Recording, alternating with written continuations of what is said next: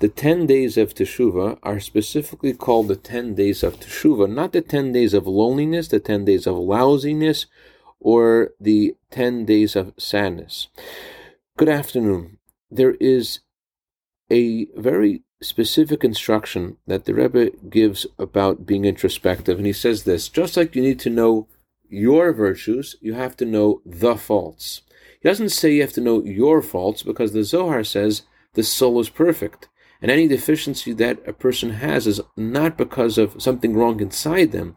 Rather, it's because of something that has become attached to them because the godly soul is whole and beautiful. And that's why the word teshuva means to come back, to come back to yourself. And that's why these days aren't sad days because the greatest joy that a soul can have is being reunited with her Father in heaven.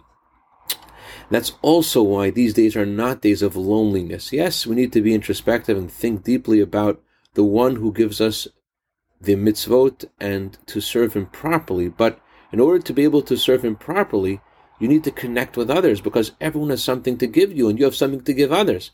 So therefore, these days are not days of sadness, of lousiness, or of loneliness. It's time to connect with other people. And that's why we find in Jewish history that these are the days that people gravitate to go to the synagogue more than any other days of the year.